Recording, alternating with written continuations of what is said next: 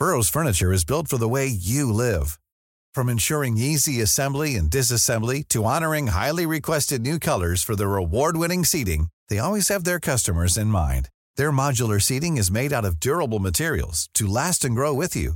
And with Burrow, you always get fast, free shipping. Get up to 60% off during Burrow's Memorial Day sale at burrow.com slash ACAST. That's burrow.com slash ACAST. burrow.com slash ACAST.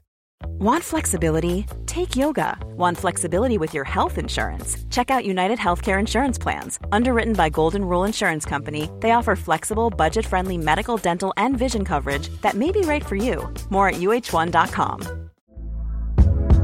Hey there, it's Michelle Norris. I'm host of a podcast called Your Mama's Kitchen. When I travel, I'm usually looking for a way to find a taste of home when I'm not at home. And one of the things I love to do when I am at home is entertain. And Airbnb allows me to do that. When I was in California recently, I rented a house that had a great kitchen. And when we were sitting around the table, we we're all thinking, we're in someone else's house. Someone could be in all of our homes as well. If you have a home, but you're not always at home, you have an Airbnb. Your home might be worth more than you think. Find out how much at airbnb.com/slash host.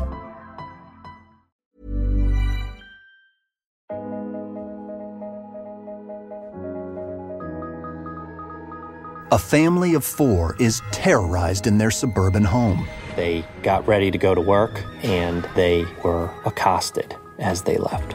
One of them pistol at me in the right side. I fell to the ground right away. Only three make it out alive.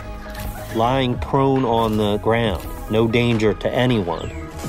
He was then beaten and killed.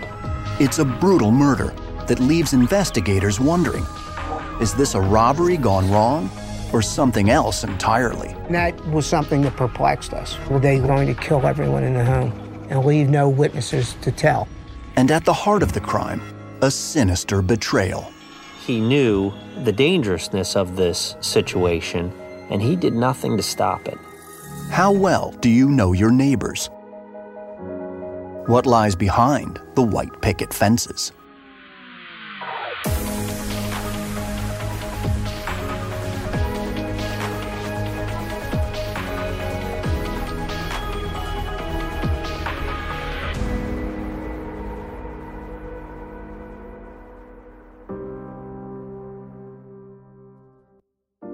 Located 25 miles northwest of Philadelphia, North Wales, Pennsylvania is the perfect place to live for folks who crave the culture of a big city, but who still want to enjoy all the delights of small town life.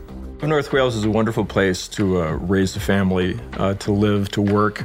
Uh, it's a very close knit community where people watch out for their neighbors and care about their neighbors. And it's in one of these neighborhoods that first generation American Richard Che calls home along with his younger sister Mina, and parents, Robert and Janice Che. Growing up in North Wales is just like any other suburban area, uh, quiet, you know, not worrying about any kind of uh, dangers outside. But I would say I had a pretty normal life. But this life in North Wales was a world away from his father's upbringing. In a poor remote village in his native country, Korea. My father would talk to me about his childhood. He told me it was very difficult. He, he didn't have electricity at night. He had to actually go out and cut wood for winter just to keep warm. Richard's father, Robert, or as he was known back then, Jumshik Che, dreamed of a better life. He wanted to study and move out of the village and to actually make make money. So, Jumshik enlists in the service as a way to leave his small village. And then when his service time was up, I think he moved to the US. Like millions of immigrants before him, Jumshik Che was chasing the American dream. When he moved to America at the time, I don't think he spoke any English at all. But he also told me that he came to America with like a couple hundred dollars, which is very brave, I would say. Once on U.S. soil, Jumshik fell in love with his soon to be wife, a nice Korean woman named Janice and officially changed his name to something a little more American. When he became naturalized, he chose the name Robert. Life for Robert Che in the United States is a good one. he and Janice start a family and open up a mom and pop beauty supply store in nearby Philadelphia. He decided uh, a beauty supply would, was very, very good because he thought it was uh, something that women need every day. I don't think they had many beauty supply shops back then. The business flourishes, and Robert and Janice Che buy a big house in the suburbs, a home where they raise their two children. And it's in this home, during the early morning hours of January 9th, 2009, that the Che family's American dream turns into a nightmare. I was sleeping in my bed, and somehow I just I awoke. They, they were in my room, and they, they had the flashlights pointed at me. Flashlights and guns. They kept saying, "Get up, get out of bed, get up." And I, and I had my glasses on. Everything was blurry. My vision is very poor. I couldn't make out who they were. I just saw how big they were. The men force him to his feet. One of them pistol whipped me in the right side. I fell to the ground right away. After that, all I could feel was like a, a, a ringing in my ear, and and I was even more dazed. They told me to go downstairs to the basement. I was really scared, frightened of what, what could happen next. Frightened his family might not make it out alive. Officer Joseph McGuigan of the Montgomery Township Police has worked in law enforcement for over 12 years. He began his career as an officer for Philadelphia's Transit Police Department, a sometimes dangerous assignment. Down the city, you have risk everywhere robberies, rapes, assaults, shootings, suicide, people jumping in front of trains. It's this risk that caused his wife many sleepless nights. The reason I applied at Montgomery Township Police Department, basically, my wife felt it would be safer than working in the city. And it doesn't get much quieter than North Wales and surrounding Montgomery Township. Still, even the burbs aren't immune to some big city crime. Anywhere you're police officer, it's dangerous. Crime's everywhere. Um, violent, non-violent, it's there. And that's all too evident during the early morning hours of January 9th. I received a call from dispatch. It came in as a uh, burglary in progress. According to the 911 caller, Janice Che, her family is being terrorized in their home by multiple assailants. Fortunately, she is able to escape to a neighbor's home to call for help. When I arrived on scene, started to come up onto the property towards the house, at which time Mrs. Che was coming from the uh, house over here. Pretty much almost hysterical. She had duct tape in her hair. She just kept yelling, you know, my husband, my husband. She's desperate for police to save her family. Went up to the house to gain access, thinking the front door would be open. It wasn't, it was locked. Mrs. Che just kept yelling, break it down, break it down. McGuigan kicks in the door. Inside, the home looks eerily normal. As I enter the house, uh, I proceed to start upstairs. Within a few steps, he catches sight of the Che's adult children, Richard and Mina. I didn't get all the way upstairs. I got about halfway when I heard Miss Che's daughter come around the corner yelling at me. She was kind of frantic. Richard and Mina Che tell McGuigan the attackers are gone and lead the officer towards the garage where their father is. As I was coming down the hallway towards the laundry room area, appeared to be blood smeared across the wall. But even the blood doesn't prepare McGuigan for what he sees next. Mr. Chase was in the garage uh, with his arms behind him, and his feet were bound also. His entire head was duct taped. Pretty much the only thing you could see was just the top of his hair, laying in a pool of blood. McGuigan checks for vital signs. I was unable to find a pulse. His body was just lifeless. 58 year old Robert Che is dead, and he didn't go down quietly. Looked around, noticed a knife that was covered in blood. With the amount of blood, I thought that he was possibly stabbed in the face with the knife. It's a chilling scenario. A man dead, his family terrorized, and the assailants on the loose. For McGuigan, even during his six years on the beat in Philly, this scene is one of the worst. I've seen some other gruesome stuff in the city, but uh, you know that that was up there. It's now up to police to figure out what happened on Gwenmont Drive. And the sleepy suburb of North Wales is about to get a terrifying wake up call.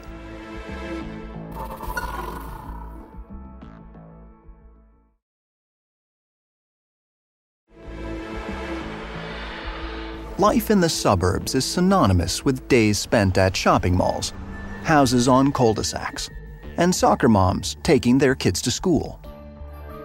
But for North Wales Mayor Doug Ross, his town is so much more than that. What makes North Wales special are, are the people in the area. They're very friendly and uh, always willing to help if you, if you ask. Which is why, when Mayor Ross learns of the murder of 58 year old Robert Che, he's stunned this type of violence could happen in his backyard. I had asked our police department to keep me posted with, with what goes on and what they learn. It was important to me, as part of my mayoral duties, to be able to comfort people and, and speak to them. And comfort is something the folks in the North Wales area sure could use. People were all concerned could this happen here? Why did this happen to them? Could this happen in my neighborhood? It's a question not only residents are grappling with, but one investigators assigned to solve the case will have to answer. Homicide detective Michael Santarelli has an eye for photography, and he honed his craft on the job. Prior to coming to the homicide unit, I was employed by another police department, and as part of my duties, I took many crime scene photographs. It's not the prettiest of subject matter. Thankfully, now Detective Santarelli uses his camera for something a little less disturbing. Doing photography outside of work is a tremendous stress reliever. It's quiet and it's peaceful and it takes me away from the images of the brutality of a crime scene. But when Santarelli learns he's working the murder in North Wales, he's once again faced with those horrific images. But this time, it won't be through the camera lens. When I arrived at the crime scene, the Montgomery Township Police had already set up and secured the outside of the premises. Santarelli's first order of business reconstruct what happened within these walls. And he starts by talking to the surviving victims. Understandably, they were hysterical because of the intrusion in the home. They had been duct taped, and it was just an incredible scene. We, we were all like crazy to the point where it was just very hard to talk, uh, you know, to get words out.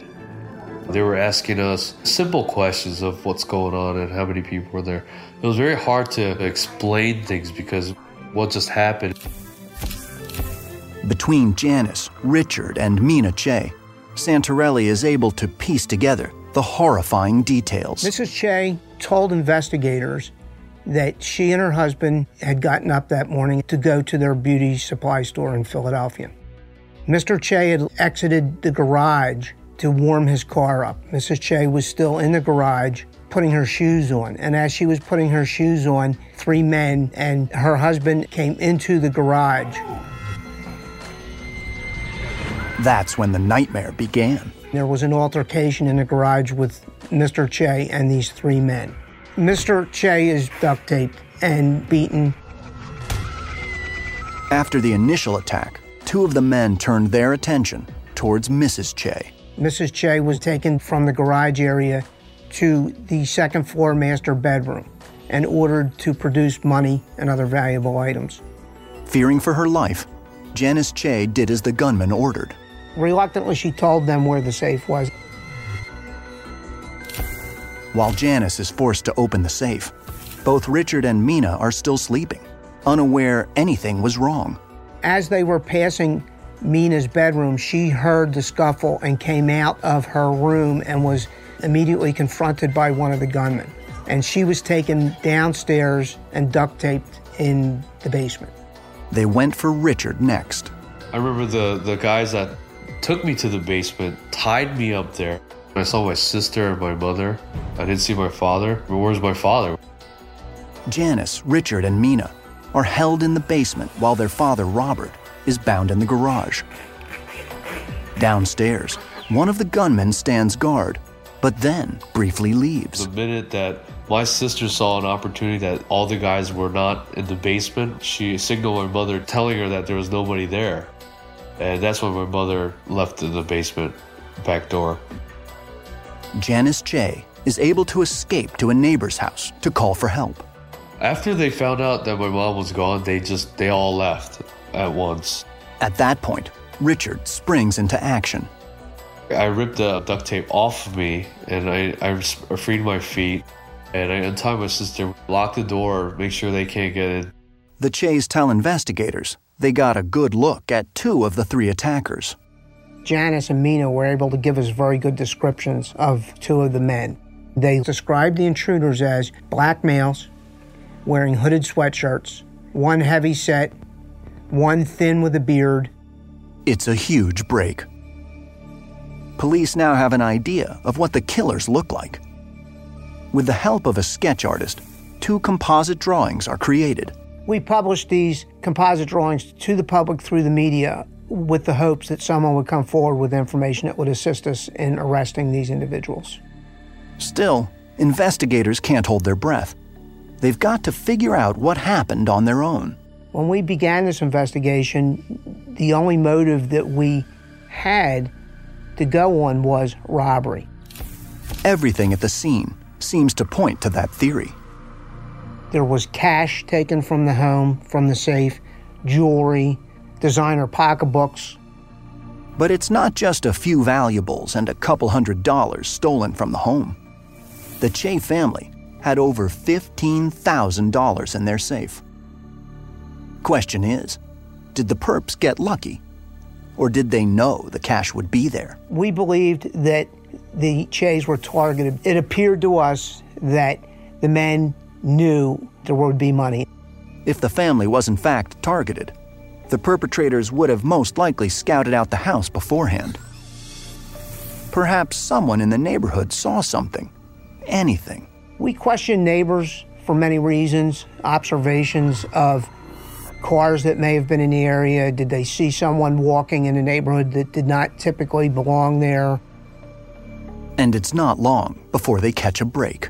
We spoke with numerous people, and one of those individuals drove a recycling truck. And he described to us seeing a vehicle in the days prior to the incident occupied by three black males out front of the Che house.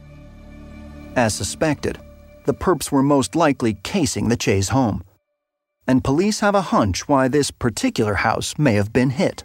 We thought that the people who committed this crime may have followed the Che's from their store to their home. It's a thought Richard Che shares. The only thing I was thinking was uh, maybe is it tied to work? Is it is it tied to, you know, Penn Center Beauty Supply? Within hours of the attack, police head to the store looking for clues. We retrieved surveillance video from the Che's store and viewed several days of activity in the store to see if there was anything, any activity that would be important to us in the investigation.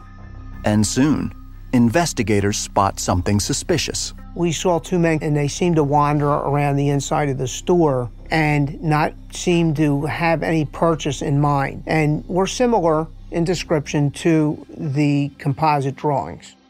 It appears these men aren't interested in buying any nail polish. We asked the Che's to view the section of the video, and they did not indicate to us that they resembled the people who were in their home. It's a dead end. There appears to be no connection. Perhaps police have it all wrong, and the burglars were just patrolling houses around the area, looking for a potential big score. And I, at that point, did not know what to make of the situation. And this case is about to get even more complicated when Robert Che's autopsy report comes back. This was a personal attack on Mr. Che, and he was tortured.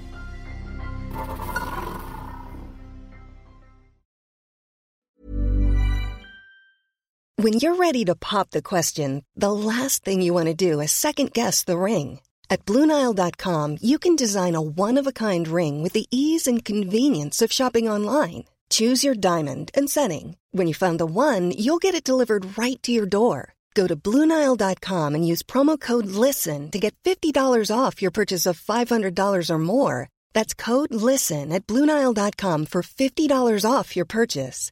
Bluenile.com code LISTEN. Burrow is a furniture company known for timeless design and thoughtful construction and free shipping, and that extends to their outdoor collection. Their outdoor furniture is built to withstand the elements, featuring rust-proof stainless steel hardware, weather-ready teak, and quick-dry foam cushions. For Memorial Day, get 15% off your Burrow purchase at burrow.com slash ACAST and up to 25% off outdoor. That's up to 25% off outdoor furniture at burrow.com slash ACAST. Hey there, it's Michelle Norris. I'm host of a podcast called Your Mama's Kitchen. When I travel, I'm usually looking for a way to find a taste of home when I'm not at home. And one of the things I love to do when I am at home is entertain. And Airbnb allows me to do that. When I was in California recently, I rented a house that had a great kitchen. And when we were sitting around the table, we're all thinking, we're in someone else's house. Someone could be in all of our homes as well. If you have a home, but you're not always at home, you have an Airbnb. Your home might be worth more than you think. Find out how much at airbnb.com/slash host. Wow. Nice. Yeah. What you're hearing are the sounds of people everywhere putting on Bombas socks, underwear, and t-shirts made from absurdly soft materials that feel like plush clouds. Yeah, that plush. And the best part? For every item you purchase, Bombas donates another to someone facing homelessness. Bombas. Big comfort for everyone. Go to bombas.com slash ACAST and use code ACAST for 20% off your first purchase. That's bombas.com slash ACAST. Code ACAST.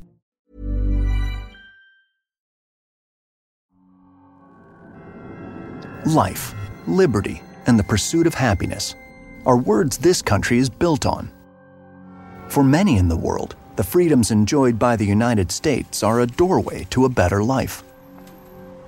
And it's this American dream which 58 year old Korean American Robert Che achieved before he was brutally murdered in his home. This man had worked throughout his life to give advantages to his children and family. To see how his life ended was chilling. And no one gets away with a murder like this in First Assistant District Attorney Kevin Steele's jurisdiction. He's a by the books lawman, a lot like his name tough as steel. This was a family that was getting ready to do what they did every day. They got ready to go to work and they were accosted as they left. They didn't deserve this to happen to them. It's a tragic end to a life that gets even more disturbing when Robert Che's cause of death is determined. Mr. Che had died from asphyxia, meaning that he had uh, basically drowned in his own blood. The blood was a result of an extensive beatdown to his face and head. The wounds inflicted on him caused a significant amount of bleeding that clogged his nose and prevented him from breathing because his mouth was covered with the duct tape. Robert Che died of a vicious beating, unable to defend himself. ADA Steele hopes the forensic lab might be able to turn up some evidence that can point them to the killers. After we received the coroner's report, we focused on what evidence would help us to identify who did this. And that evidence is the tape used to bind the Che family. The duct tape was taken to the Pennsylvania State Police Laboratory for analysis. We asked them to try to figure out what pieces could potentially give them DNA. Which may be easier said than done. Almost an entire roll of duct tape was used, and the perps were wearing latex gloves. Finding which sections might contain DNA is a crapshoot. The laboratory took a roll of duct tape and started looking at how that could be ripped. And she came to a conclusion that The tape may have been ripped by putting it to your mouth and ripping down the sides. DNA can be transferred from saliva to objects, especially in this situation, tearing it with the teeth. And their hunch is right. The tape that was found in the basement contained a DNA profile of one of the people who entered the home. But the good news doesn't end there. We found a section of a black latex glove in the garage where Mr. Che was found. This piece of latex glove is also thoroughly checked for DNA. The analysis that was done revealed DNA on the fingertip of the glove. And this sample doesn't belong to the same individual as the DNA on the duct tape. Two distinct separate profiles were developed. Police now have DNA from two of the three perpetrators. As we develop suspects, we can obtain swabs from the persons of interest to compare it to. Still, without any persons of interest, the DNA won't give them much.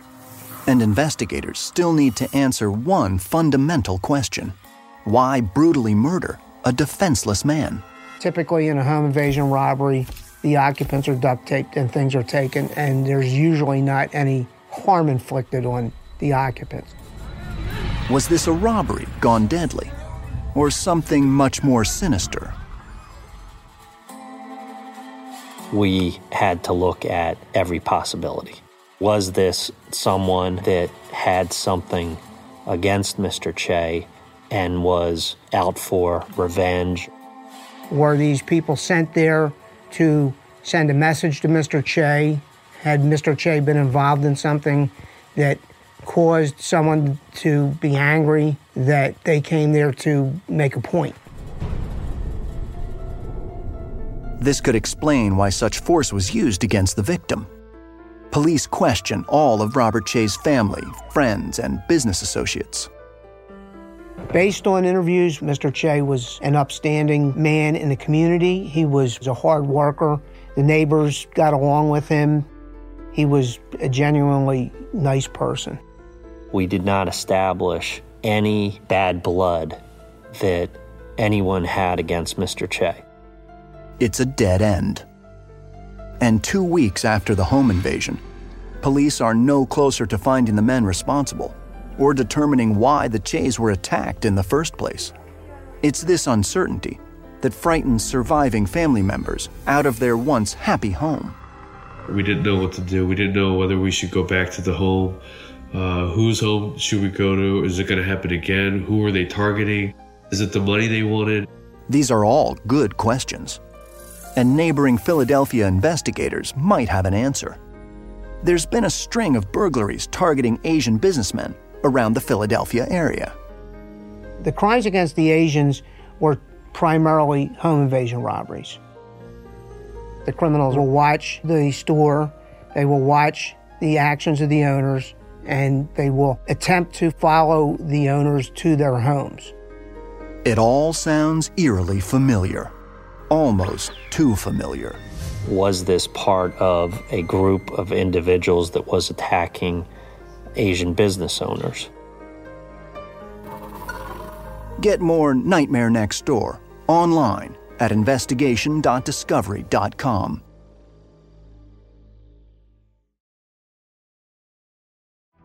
Like many other Korean Americans in the Philadelphia area, Special Victims Prosecutor Pearl Kim is proud to call herself a United States citizen. But she also embraces her heritage. People are proud to be Korean Americans. There is a collective sense of pride amongst a very small minority that has worked very hard um, coming to the United States and trying to establish themselves here. And that's why she takes it very, very personally when a group of thugs begins targeting these hardworking Asian Americans. Back in 2008, we noticed a spree of crimes against Asian American business owners, uh, totaling about 15 or so in the span of two months. These attacks are terrifying this tight knit community. These criminals were following people from their place of business uh, to their homes and committing home invasions. The businesses range from restaurants to grocery stores to dry cleaners. And possibly a beauty supply store. Initially, when we heard about the Che homicide, uh, we did suspect that they were connected. We had seen a pattern happening in 2008, and it was very close in the timeline. But why Asian Americans? What makes them targets? Unfortunately, Pearl Kim and police believe they know the answer. The criminals uh, have specifically targeted the Asian American race based on stereotypes. Um, they believe that Asian Americans were more likely to carry cash, more likely to have cash in their home, and less likely to notify police. There's an assumption that people who take large sums of money then become easy targets. Investigators must consider that the Che home invasion and subsequent murder is just another hit in this crime spree. We went to the police departments who were actively investigating them and asked to review their files. We wanted to see if they were close enough to produce suspects for us. On the surface, these home invasions and the Che case appear to have a similar MO. But soon, detectives note some subtle but significant differences. Differences that lead investigators to believe the Che case is not connected. The crimes against the Asians were typically point a gun, take money and other valuable items, and leave.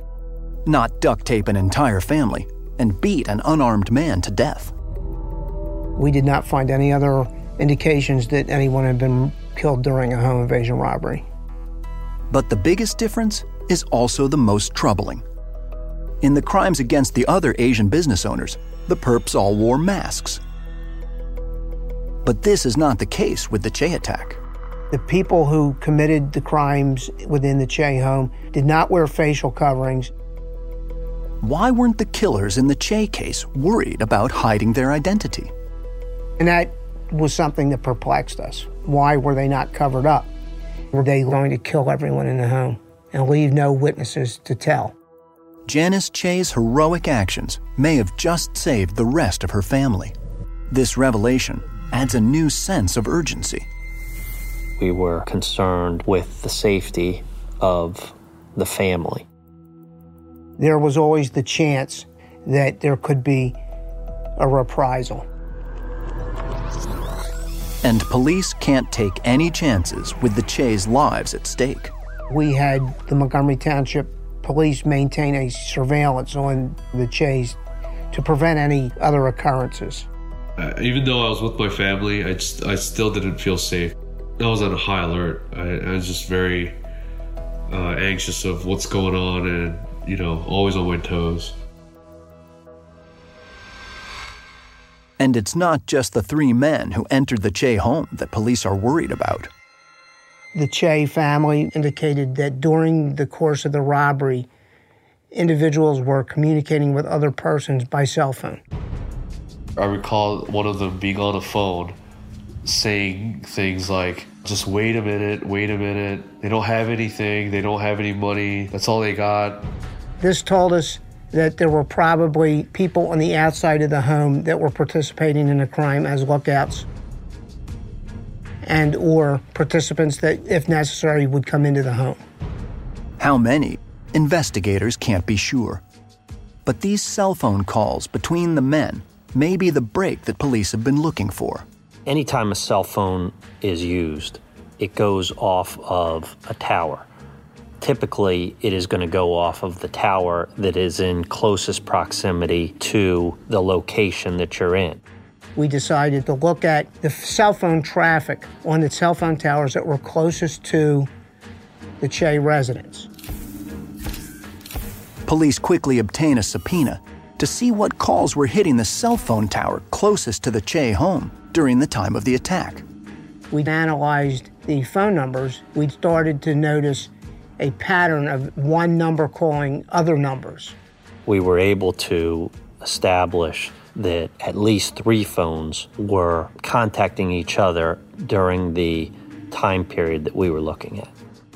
After three weeks of carefully examining these phone records, police may now have the phone numbers of at least three people involved.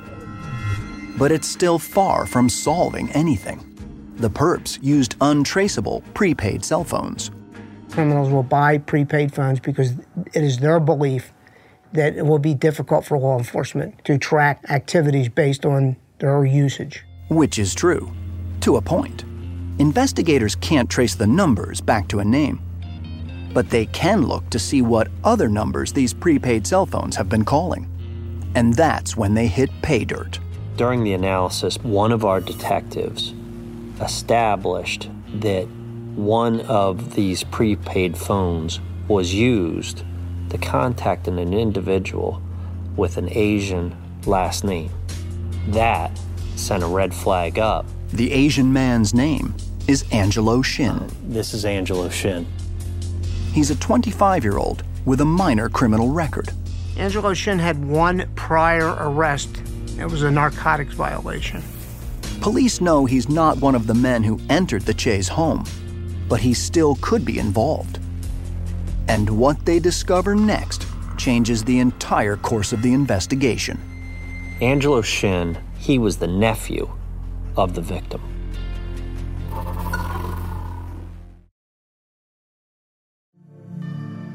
Blood is thicker than water. It's an old saying that's meaning is simple. Family sticks together. They support and protect one another. Which is a lesson 58 year old Robert Che tried to instill in his children. So when the Che's nephew, Angelo Shin, needed a place to stay while his parents were in Korea, the family welcomed him with open arms. Angelo stayed with us when he was in high school, and Angelo was like a brother to me ever since then. And he was like a second son to both Robert and Janice Che. During the year and a half Angelo lived in the Gwenmont home. My father and my mother were acting as a parent to him because his parents weren't in the US at the time. Investigators believe this seemingly noble gesture by the Che family may have been their undoing. One of the considerations was this was an inside job. And when the detective figured out that that phone had called the nephew of the victim, we knew that that was an important link. This was the phone that linked up to calls that were being made during the time of the home invasion. It can't be a coincidence. Angelo Shin had intimate knowledge of everything that the Che's did. Knowledge that the Che family had a safe full of money, and what time his aunt and uncle left for work every morning. This was the ultimate act of betrayal that one could have for a family. And a bad situation is about to get worse. When investigators learn the surviving Che family members have taken refuge with the Shin family for the last several weeks. After what happened, a- Angelo invited our family into his home. He kept saying, just come over to our house and stay at our house. They opened their doors to us. Perhaps there's an ulterior motive behind this invitation. Angelo and his family accepted his aunt and cousins into the home. And it's our belief that part of that reason was to draw attention away from him as a participant in the crime. One of the people that was responsible for Robert Che's death was now watching the other three victims. The Che's could be in grave danger. Police will have to get the surviving family members out of the house without setting off any suspicion. I made a telephone call to Richard and Mina Che and asked if they knew where Angelo was. And they told me that they happened to be with him. Santorelli calmly asks Richard and Mina to bring their cousin to the station for some routine questioning. We went to the police department and he said, What are we doing here? And we told him, Well, the police detective wants to ask us for questioning. When they arrived at the police station, we took Angelo to one room and we put Mina and Richard in separate rooms. Not knowing why their cousin is being questioned, police have to break the news gently to both Richard and Mina Che. One of the detectives came in and said that, I don't know how you feel about this, but we believe that Angelo Shin, he was part of your father's murder. This bombshell revelation is hard for Richard Che to process. It's like I got hit with the bat twice.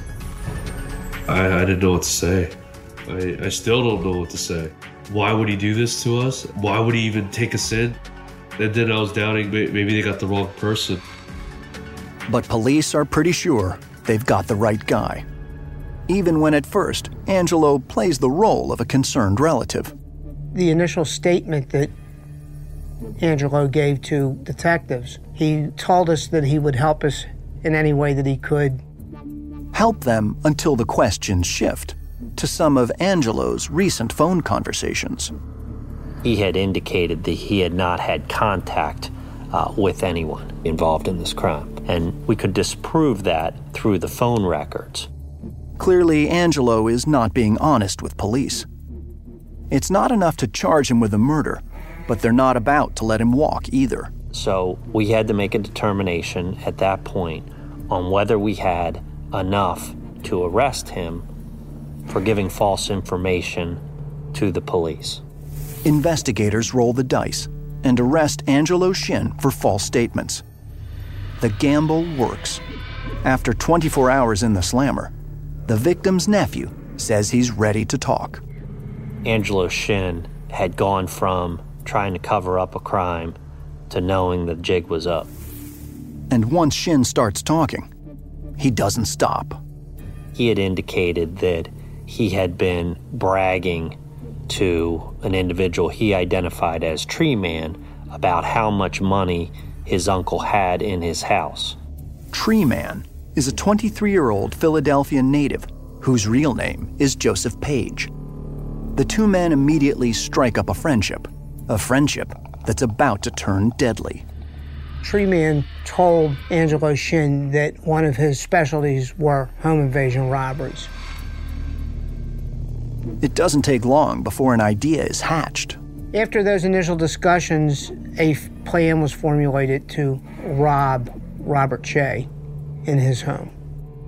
Joseph Page recruits two other men, Amitadi Latham and Kyrie Pitts, to execute the robbery itself, and three more people, Robert Eatman, Julius Wise, and Sybil White, to act as getaway drivers and the planning crew. The group of would be burglars meet before the crime to go over the plan. Angelo supplied information about the routine of his aunt and uncle and where in the home the money was stored. Angelo also saw a number of things at those meetings, such as uh, the materials that they were getting together to go and commit the crime. These materials include duct tape, guns, and knives. Angelo Shin indicated that no one was supposed to be harmed. However, when people show up with guns and restraints and duct tape, it's clear that they're going for a violent purpose. Angelo left the meeting knowing the wheels were in motion. He knew the dangerousness of this situation, and he did nothing to stop it. Angelo learns of his uncle's fate shortly after the crime when Joseph Page calls him, angry there wasn't more cash in the family's safe. Angelo said, Why did you do what you did? Uh, why did you kill him? And uh, Joseph Page said, I had to do what I had to do. In the end, the money taken from the Che's home is divided up between the seven people involved. $2,000 was Angelo Shin's cut of the proceeds to realize that Angelo Shin became a traitor to his family for $2,000 is unimaginable. Investigators now have what they need. Angelo Shin was arrested following his confession. We had warrants issued for the remaining participants. In the investigation at that point, it was similar to dominoes beginning to fall.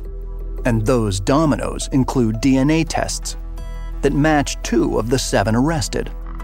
The DNA profile that was supplied by Joseph Page matched the DNA profile that was found on the inside of the glove.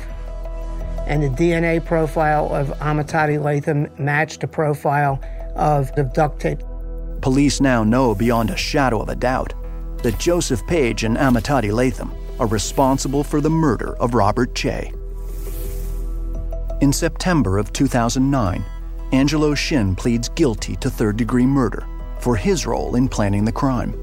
He is sentenced to 20 to 40 years in prison. For Richard Che, his cousin's involvement is still hard to come to terms with. It was at my father's funeral, you know, and and I just I don't know anybody that could actually think of something like that. It's just heinous. I, I, I don't know. I can't put it in words. It chokes me sometimes. Joseph Page and Amitadi Latham, whose DNA was found at the scene, take their chances in court and are found guilty of second degree murder. Julius Wise, Robert Eatman, and Sybil White plead guilty to third degree murder for their involvement in the crime. Kyrie Pitts, the alleged third man in the house, goes to trial in January of 2010. But without DNA evidence or a solid ID from the family members, he's found not guilty. One individual uh, was acquitted uh, for his involvement. But in the end, we're very confident that we got to the two individuals that were responsible for the killing. Angelo Shin still hasn't really said why he did what he did. But Richard Che believes his cousin just got involved with a bad crowd. He was just playing around with the wrong people. A bad influence can change a person, you know, drastically.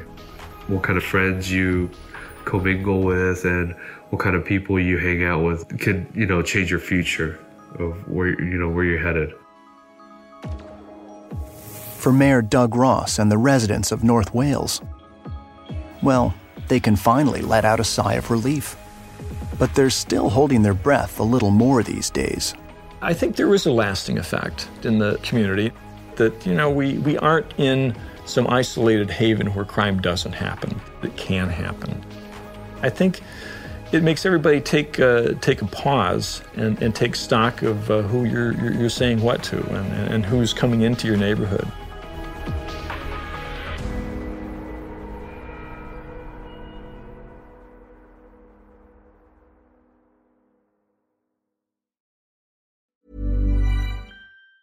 Normally, being a little extra can be a bit much, but when it comes to healthcare, it pays to be extra.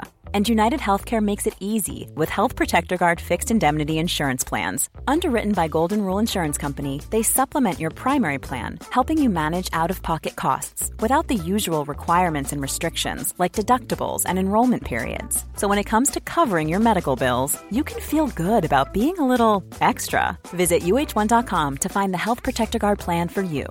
Hi, I'm Daniel, founder of Pretty Litter. Cats and cat owners deserve better than any old fashioned litter. That's why I teamed up with scientists and veterinarians to create Pretty Litter. Its innovative crystal formula has superior odor control and weighs up to 80% less than clay litter. Pretty Litter even monitors health by changing colors to help detect early signs of potential illness. It's the world's smartest kitty litter. Go to prettylitter.com and use code ACAST for 20% off your first order and a free cat toy. Terms and conditions apply. See site for details. Hey, it's Paige DeSorbo from Giggly Squad. High quality fashion without the price tag? Say hello to Quince. I'm snagging high end essentials like cozy cashmere sweaters, sleek leather jackets, fine jewelry, and so much more. With Quince being 50 to 80% less than similar brands. And they partner with factories that prioritize safe, ethical, and responsible manufacturing. I love that. Luxury quality within reach. Go to quince.com slash style to get free shipping and 365 day returns on your next order. Quince.com slash style. Planning for your next trip? Elevate your travel style with Quince. Quince has all the jet setting essentials you'll want for your next getaway, like European linen, premium luggage options, buttery soft Italian leather bags, and so much more. And is all priced at 50 to 80% less than similar brands. Plus, Quince only works with factories that use safe and ethical manufacturing practices. Pack your bags with high-quality essentials you'll be wearing for vacations to come with Quince. Go to quince.com/pack for free shipping and 365-day returns.